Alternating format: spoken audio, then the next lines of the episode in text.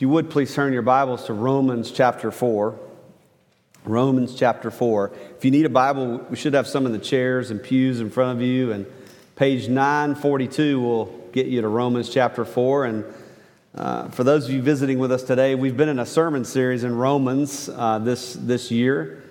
And we took a break for Easter, but we're circling back to some really important Easter themes uh, that we find in Paul's epistle to the church in Rome.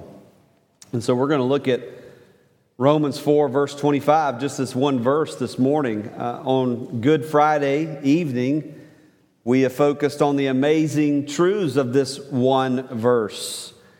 And I commented how this one verse contains the gospel in a nutshell. In just one sentence, Paul explains the, the beauty of the gospel.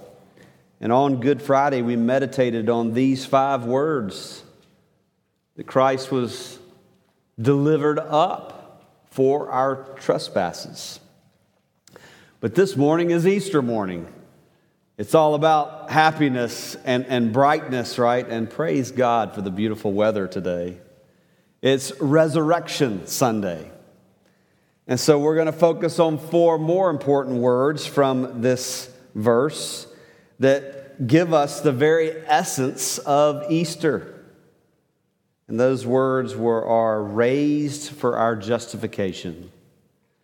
Jesus Christ was raised from the dead on that first Easter morning, and it was for our justification. And so, to meditate on this wonderful truth, again, we're circling back to look at Paul's letter here to the church in Rome. And if you've read any in Romans, if you've studied in anything in Romans, you know that the, the core doctrine, the main principle that he's teaching over and over is justification by faith. That's the main theme almost of the whole letter. But a close second is the doctrine of the resurrection. And so you will not get very far in your reading and studying of Romans without learning about the resurrection. Romans is full of the resurrection. One scholar said it this way he said, Squeeze this letter at any point, and resurrection spills out. Hold it up to the light, and you see Easter sparkling all the way through. So it is for this reason that we're circling back to some of these really important truths here in Romans to highlight Paul's emphasis on the resurrection of the Lord Jesus Christ. So, hear now the reading of God's word, Romans 4, verse 25. Jesus, our Lord, who was delivered up for our trespasses and raised for our justification. Pray with me, please. Our God and our Father, since our whole salvation depends on understanding the gospel. We pray now that our hearts would be free from the cares of this world so that we may hear and understand your holy word with all diligence and faith, so that we may know your will for our lives and live for the praise and honor of your name. For it is in Christ Jesus' name that we pray. Amen. Have you ever thought about what it would be like if there were no Easter morning? Think about that. What, what would it be like if there were no Easter? How would our faith work if Jesus had not risen from the dead? The Apostle Paul actually helps us to think about this terrifying idea for a moment. Paul wrote many letters to many churches in his day. Uh, we're reading and studying his letter to, that he wrote to the church in Rome, but he also wrote two letters to the church in Corinth, 1st and 2nd Corinthians. And in 1 Corinthians, Paul uh, wrote something very astonishing. And he was apparently answering some questions that the church there had about the resurrection and what that means and how important that is. And so in 1 Corinthians 15, he, he wrote something astonishing, something that when we first read it and think about it, it, it it's shocking. So listen to what he says in 1 Corinthians 15, 16, and 17. He said, For if the dead are not raised, not even Christ has been raised. And if Christ has not been raised, your faith is futile, and you are still in your sins. Did you catch that? Did you, did you hear what, what he said? He says, If Christ has not been raised from the dead, then your faith is futile. It's worthless. We're still dead in our sins. And that's something pretty depressing to think about, isn't it? The reason Paul made such, this, such a dramatic statement like this was to emphasize how very important the resurrection of Jesus Christ is to our faith. It means everything. Everything. If the cross is the very heart and core of Christianity, then the resurrection is the seal it is the guarantee that everything Christ accomplished on the cross is complete and final. This is why in the Apostles' Creed we profess this. This is why we profess this in our, of our faith earlier. We said on the third day, Jesus rose from the dead. It means everything. Thanks be to God that Christ has risen. He has risen indeed. And because of this truth, because of this fact, you and I, we have a living hope. We have sure confidence. We have a, a sure hope because Christ is risen from the dead. And so here is the, the main point. Here's the thesis if you're, if you're taking notes. Jesus Christ was raised from the dead so that we might have everlasting life with him. This truth is another great expression of God's love and his power to save. That because Christ is risen, we have everlasting life with him. And so there's two phrases I want us to think about this morning, two phrases I want us to focus on and study this morning from Romans 4, verse 25. And it's in the latter half of that verse. So the first phrase is that Christ was raised. Christ was raised.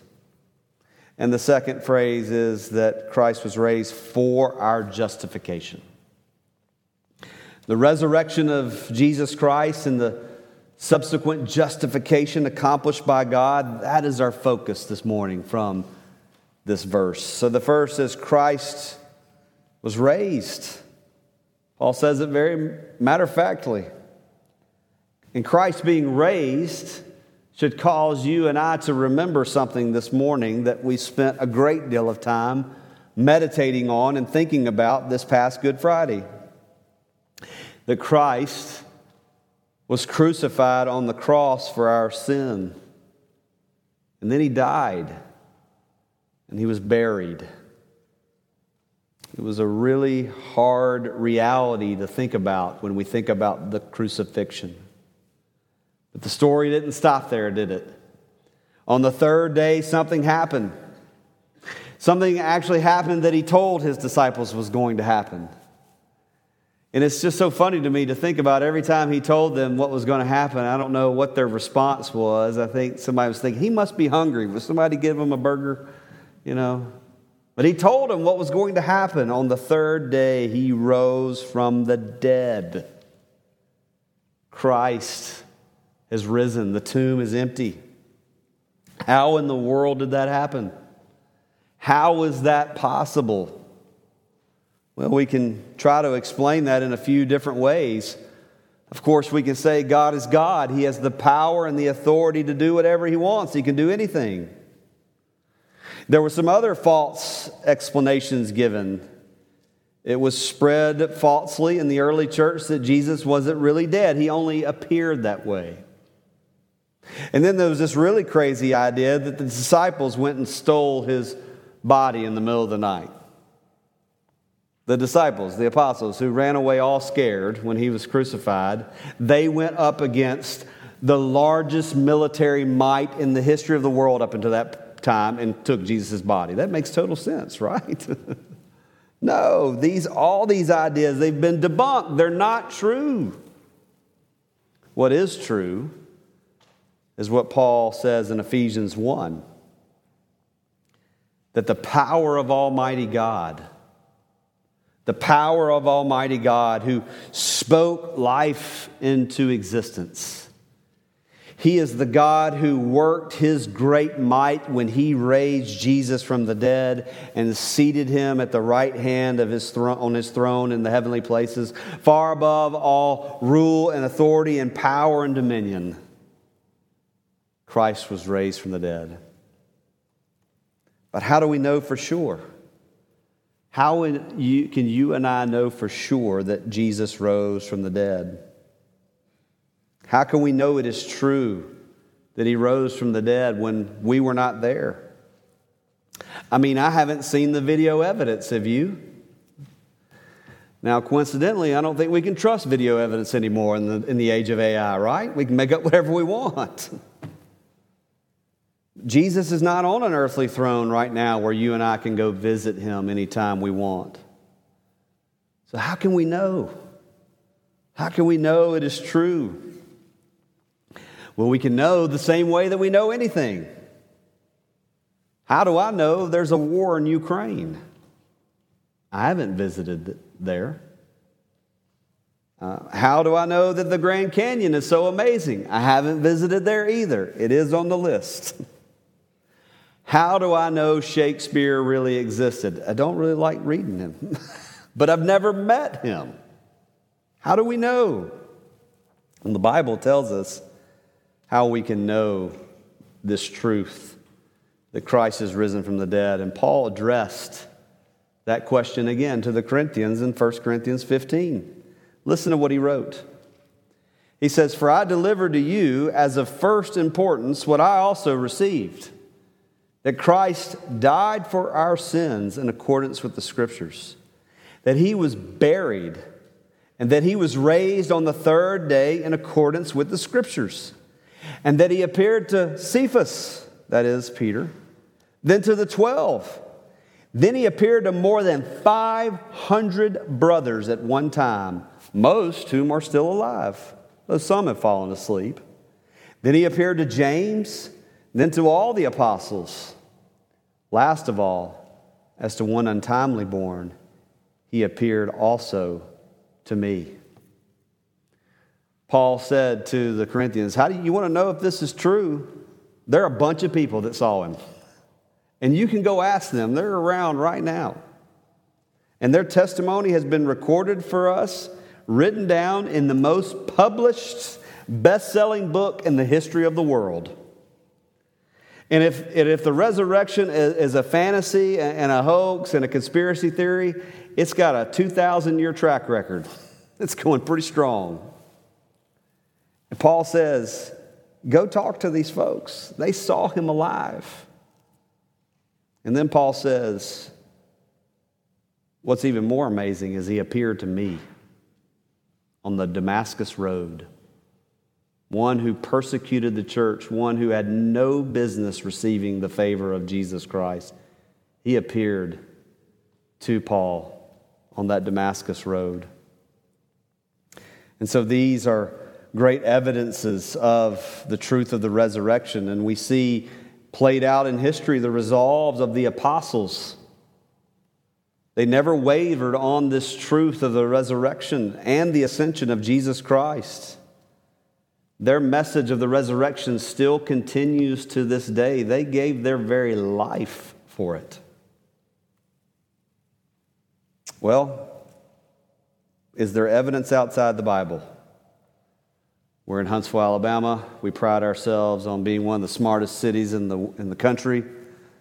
So tell me some evidence outside the Bible. Well, you don't need it, but I'm going to give you some anyway.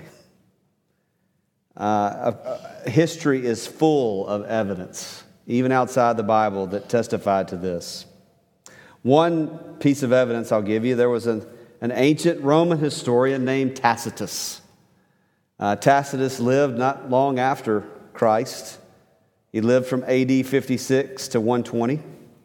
He was a pagan, to be sure, he was not a Christian. Tacitus actually mentions Jesus in his writings. And in one particular writing, he talks about how Nero blamed the Christians for setting fire to Rome. And so Tacitus describes who these Christians were, and he gives a short historical background to these Christians. He says, Christ, the founder of the name, had undergone the death penalty in the reign of Tiberius by sentence of the procurator Pontius Pilate. And a pernicious superstition, that is the resurrection, was checked for the moment only to break out once more, not merely in Judea, the home of the disease, but in the capital itself. This was written not long after Christ lived on earth. Tacitus doesn't believe in any of these things, but he's connected all the dots, isn't he? This superstition, it started in Judea, and we tried to snuff it out, we tried to check it, but dadgummit, it it got to the capital of Rome, and all these people are believing it now. Amazing to think about how, even in, in ancient times, we see the gospel spreading. All of these things point to facts. Uh, they're historical realities. You would be hard pressed to find another religion or another cult that focuses so much on evidence. Our faith is evidence based. And these are the reasons why we can acknowledge that the resurrection really happened. That Christ has ascended into heaven. He has risen. He has risen indeed. I had the privilege a few weeks ago to be invited to teach one of my daughter's classes at their school. Uh, very nerve wracking to go and uh, teach a bunch of elementary school students. Preaching is much easier.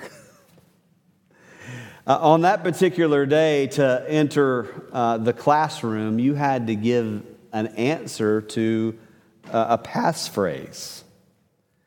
And so the, the, the, the question, the passphrase you had to give to enter the room that day was What was the date that the Declaration of Independence was signed? Whew, thank the heavens I knew the answer. I got into the room that day. July 4th, 1776. It's a date very near and dear to our country, isn't it? It is a historical reality, a historical fact on what happened that day. Brothers and sisters, the resurrection of Jesus Christ had happened on and around AD 33. It really did happen. We can be sure of it that Christ is risen. But he was raised for a purpose. His resurrection was for a purpose, and that's what Paul tells us in the second half of this verse. Christ was raised for our justification. He was raised for our justification. Now, justification is a big word. For some of you, that might be a new word. Maybe you've never heard that word before, but it's an important word. It's a Bible word, and it's a very foundational part of the Christian doctrine. It's a word that Paul has already used in his letter to the church in Rome. He used it specifically in Romans 3 21 through 26. We call that paragraph perhaps the greatest paragraph in the whole Bible. In that paragraph, Paul states that we are justified by God's grace because of what Christ has done for us on the cross. So, what does justification mean? How does it relate to our salvation? It's this the doctrine of Christian salvation is that we are made right before God by grace through faith in Christ alone. And so, justification is a legal term. It's a legal term that Paul uses to show that we have been declared righteous before the judge of all the earth. And we have been given this innocent verdict because of the death and resurrection of Christ. He took on the penalty, the punishment for us. Justification points to a reality that we all must profess and believe and understand that we're, we're not right with God. We're just not. The reality is we are unholy and, and sinful. But the way that we are made right with God, the way we are declared right before God, is not by what we have done, but what Christ has done for us on the cross. That is justification. So how do we understand what Paul means here in Romans 4:25 about justification when in Romans 3 he taught that justification was by faith? And here he ties our justification to the resurrection of Jesus Christ. So which one is it? Well, the point Paul is making is, is because only through the risen and living Christ can the benefits of justification be applied to us. In other words, the righteousness of Christ can only be ours because Christ is alive. He is risen. And that is why Paul will teach in, later in Romans 6 that we are united to Christ in his resurrection. Because we ourselves, we are dead in our sins, dead in our trespasses. But now we've been made alive to God because of the resurrection of Jesus Christ. Jesus being raised from the dead is the divine vindication, as some scholars have put it. In other words, we know for a fact that Jesus is God, that He is the Messiah, that He is the King, that He is the Lord of Lords, that He is the Ancient of Days, that we are now justified because He is risen from the dead. Think about that for a moment. Think about all the implications of Jesus being alive and what that means for our faith, for our justification. It means that all authority has been given to Christ. He made this clear to the Apostle John in Revelation 1. He said, Fear not. I am the first and the last, the living one. I died, and behold, I am alive forevermore, and I have the keys of death and Hades. And because Christ is the living one and alive forevermore, he has the power over death. Our justification is sure because he is the one who has the power to assure us and he has made it sure by his resurrection from the dead. A few weeks ago, some of us thought we were pretty smart and clever when we filled out our March Madness brackets. We studied it, we pored over it. We decided what team colors we liked better than the other to see who would win. We thought about it long and hard, right? And we wondered how it was going to turn out. And then 99.9999% of the world figured out how ignorant we are and how we are not good at predicting outcomes, are we? we had no idea how it was going to turn out. Brothers and sisters, God's plan doesn't work that way. It's not a prediction. We're not hoping for a final outcome. We actually know how it is going to end because the winner has already been declared. Christ has risen. He has risen indeed. As Paul said in the very first few words of his letter to the church in Rome, he says, Jesus has been declared to be the Son of God in power according to the Spirit of holiness by his resurrection from the dead. And because he's been risen from the dead, we can be absolutely sure of our salvation. We can be sure of our salvation that it is complete, that it is finished because of the resurrection of our Lord and Savior Jesus Christ.